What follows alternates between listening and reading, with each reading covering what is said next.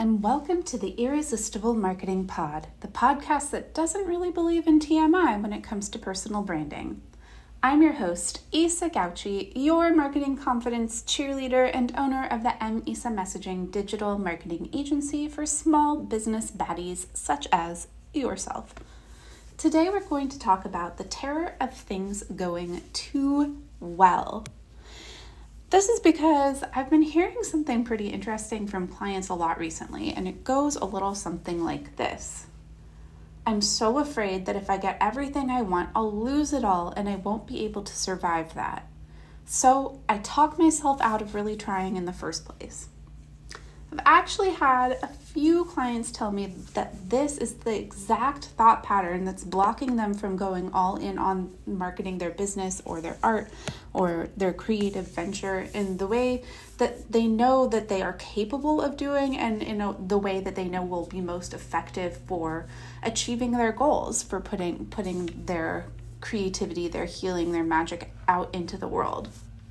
And to be honest, at first, this one really threw me as as the marketing confidence cheerleader, and I assumed I couldn't relate. And um, I just told my friend Kristen that I couldn't relate at first yesterday, and she burst out laughing. So, you know, um, maybe y'all can see some stuff I can't see at least right at first, because I thought I couldn't relate, um, but that turned out to be not at all the case because recently I got so many things I've been wanting for such a long time and I got them all in a really short period of time. Like I got some big big sales.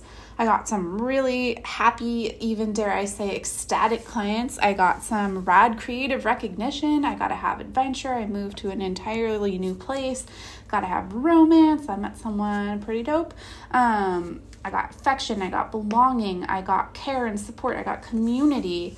I got all kinds of affirmations and validations and stuff I've just been craving, and that I assumed once I got it, everything would just be, you know, hunky dory, smooth sailing.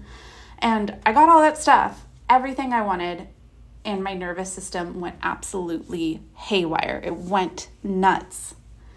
Um, so I was in this weird situation where my life was like a pleasure cruise, but my mind was like a, a horror movie, like a real scary one like my chest clenched, my mind and pulse raced, my spine was curling in like just a little potato bug trying to protect all my soft bits from the big scary world. And I was looking for threats everywhere. I was investigating everyone I encountered for the meaning behind every possible muscle twitch of the jaw, every dart of the eye, every subtle vocal change. Where would the danger come from this time? What sort of betrayal would hurt the worst, and how could I anticipate it so it could be a little bit less painful when it inevitably happened? Because that betrayal, the ripping away of everything good, was coming. I was so freaking sure. So I kept scanning everyone and everything for it, even the good stuff, especially the good stuff, until I asked myself, why? Now that I had received nearly everything I wanted, why the fuck was I freaking out? it goes back to my childhood. Every fucking time, right, therapy babes? But it turns out I was just hamster wheeling the cycle of abuse. and it goes back to my childhood, yes, but also back to every abusive relationship I've ever had that replicated those earliest connections that I'd known. And because this pattern of abuse had been happening so many times, that it now started to repeat in my own head. And it makes perfect sense because brains like patterns. And this is one I recognize deeply and intimately. So, yeah, I'm just going to pause here and give a brief primer or refresher on what the cycle of abuse is. And um, I'm not going to get too into my personal story, but yes, I've experienced uh, various forms of domestic violence my entire life. Um, and I know a lot of my clients are also trauma babes and have experienced forms of violence, be it domestic, be it sexual, be it systemic, be it um, like backlash and violence just due to the the very identity that they inhabit. or marginalized identities that they inhabit in the world's reaction to them. So, like most of my babes, most of the people that resonate with me and work with me have some kind of significant trauma in their background. So, let's just go over what the cycle of abuse is because I bet a lot of you are going to recognize it. Now, this, I just want to be clear, um, I'm going to read from a really cool graphic I found from the sayitoutloud.org.au website, and it's noted as being adapted by ACON's DFV project. And honestly, I don't really know what that is, but um, I have studied the cycle of, of abuse, and this was my favorite. Uh, graphic representation of it. So it's giving it in kind of like a romantic relationship context, but it's applicable to other forms of abuse that cycle through. So, anyway, this is how, and this will be linked in the show notes as well if you want to look at this visual representation and get some more background on the cycle of abuse and what it is and where it comes from. Anyway, so this graphic I found explains the cycle of abuse like this. It's shaped in a circle because it's a cycle, so it repeats. And the first phase is the pursuit phase, and I'm reading off of their language and the pursuit phase is making you feel special, buying you presents, making love, having sex. And then after that is the pleasant phase, where the relationship continues relatively normally or like there aren't any problems. And then after the pleasant phase, the tension phase starts, where you feel like you are walking on eggshells and you start to adapt your behavior or prevent to prevent an explosion. And then after that, unfortunately, comes the abusive phase, and it could be physical, sexual, emotional, or intimidation. And then, lastly, before the circle starts over again, is the remorse phase, where the abuser might deny or minimize the abuse or justify it by blaming you or other stressors. They might feel guilty and say they are very sorry and that it won't happen again. And then we're back to the pursuit phase where you're getting long, love bombed and you feel amazing and so cared for and all your needs are being met. And then you get to have a little pleasant reprieve and then it's the tension phase again and then the abuse happens again because it's a cycle. And so um, now we're back to me. This, I'm no longer quoting. Uh, so basically, when I bring this back to the business context um, of why, after I got the clients, the recognition, the money uh, I'd been really hoping for for so long, it actually really makes sense um, that I associated this with the pursuit phase and then the pleasant phase, and that I assumed it was only a matter of time before an abusive phase would kick in. And so I started scanning for threats. I started getting suspicious. I started questioning motives, started looking around for where the danger was going to come from, because that's what happens in the cycle of abuse that I was so used to. Um, and actually, me freaking out about when the other shoe was going to drop created my very own tension phase. So where um, i had like lived through several situations where there were was a clear external abuser who was you know spinning this hamster wheel. Um, in the case of me getting what i wanted in my business and in my life and me freaking out and creating my own tension phase and waiting for the abuse phase in the absence of an external abuser my inner critic actually took on that ro- role so I restarted the cycle of abuse in my own mind, in my own head, simply because I was used to it, which weirdly makes lots of sense. So, hear me out. Because, like I said, brains like patterns, there's a lot of research on this. And if you can recognize a pattern, you know what's going to happen next, which gives you certainty. If you know what's going to happen next, you um, aren't wondering. There isn't a question. And if you know what's going to happen next, um, then you can control the outcome, right? You can um, behave perfectly and set things in motion to get the outcome. And if you're perfect enough, you'll get the perfect outcome because perceived certainty gives you perceived control. And if you have control over outcomes, things seem a whole lot less scary. So um, it's it's less scary than being I could go all in on my business and it could still fail or I could really believe in my art and no one else would see it.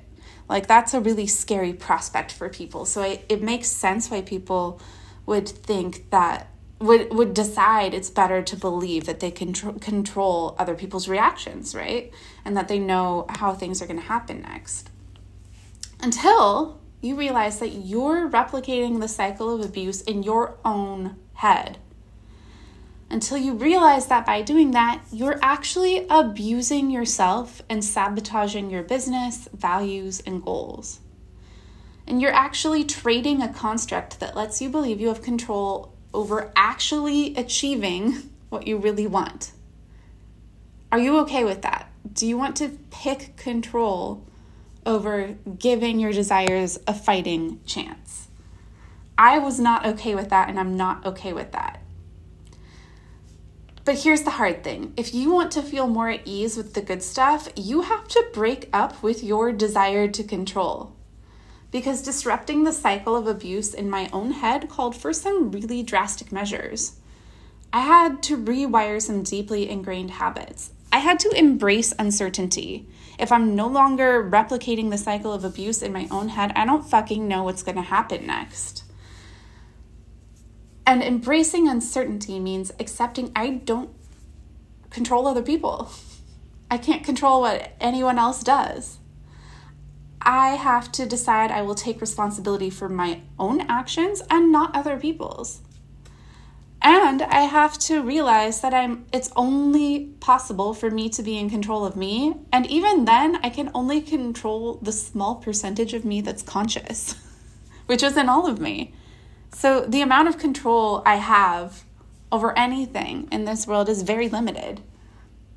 And who boy, does that go against conventional wisdom, societal norms, and what business bros tell you to do to be successful? But Here's why I think it's worth it and why I'm really in this dance of learning to love uncertainty and chaos and um, just kind of relaxing that grip on believing I can control things I can't. Because if I change my relationship with uncertainty, some really fucking cool stuff is possible.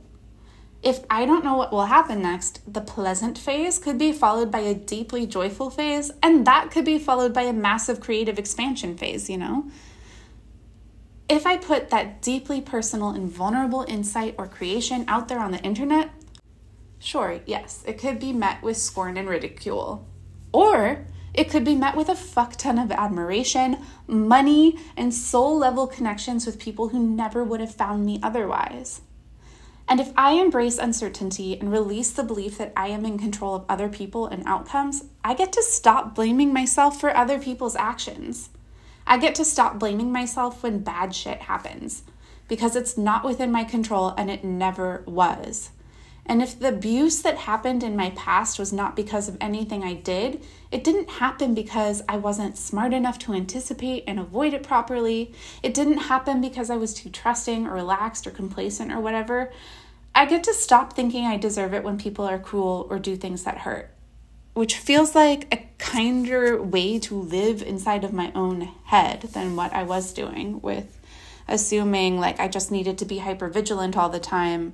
Um, and if I was hyper vigilant enough, no one would ever do anything that hurt. No one would ever have a bad reaction to my marketing or my art or whatever.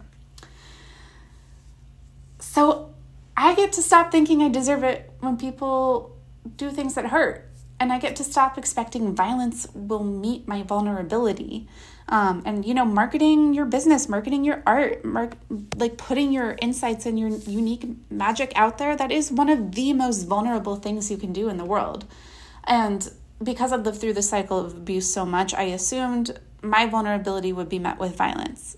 And you know sometimes it is sometimes it still is but not all the time and sometimes it's met with love, sometimes it's met with abundance, sometimes it's met with like brilliantly beautiful surprises and opportunities I never even could have imagined for myself. When I embrace uncertainty, I get to stop feeling like I am always in danger. I get to stop perceiving everyone as a threat. I get to enjoy the good stuff that happens to me. I get to feel deep, joyful gratitude. I get to believe I am deserving of the good things in my life that they're not a fluke, that it's entirely possible they're sticking around for the long haul. That the good things that are coming to me now are just a beautiful return on what I've been putting out into the world this whole time. And that is such a lovelier way to exist in the world to experience the good things that are happening than to keep myself locked into um, believing I'm just perpetually cycling through the cycle of abuse and keeping that pattern running um, just for the the strange comfort of feeling like I know what's going to happen next and feeling like I could do something more perfectly or differently to ever prevent bad things from happening or anything from ever hurting. Like that is a really stressful way to live. My I was living that way for a long time and no wonder I have chronic illness and was tired all the time like but just letting all that go, just like breaking up with control, just breaking up with certainty is opening up some real beauty and like is making space for dreams that were, were so big they never even occurred to me before. And I kind of like, I love that for me and I love that for you. And if you want that, if you would like to shift your terror of things going too well so you can actually welcome the good stuff that you want coming into your life, if vulner the vulnerability of marketing your business has your inner critic replicating a cycle of abuse in your own head right now, I gotta tell you, my love, it really sounds like you could use a marketing confidence cheerleader of your own, and I would love to be that for you. And look, I, I can't promise to make you an overnight millionaire. Um, that's not my jam of that's not my style of business coaching but i can show you how to make growing your business way more fun and way less frightening and you know when you are able to have fun in your business, when you are able to tap into your love current, into your belief current, into what you're doing and your people and why it matters, money tends to flow a lot faster anyway. So, if you would like to work with me as your marketing confidence cheerleader and no longer be terrified of like getting what it is that you really truly want, you can work with me. Um, I got a one on one program called Season of Support, or you can book a one off call with me. Links for those are in the show notes below. Also, if you enjoyed this episode and would like to keep this wacky business savvy and emotional depth and insight and Scorpio sexiness coming your way, show me some love by subscribing and dropping me some stars and a glowing review. That goes such a long way to help others find this rat free resource, and it makes me feel real good to know that y'all are getting a kick out of this content. And um, I'll make more. Okay, love you. Bye.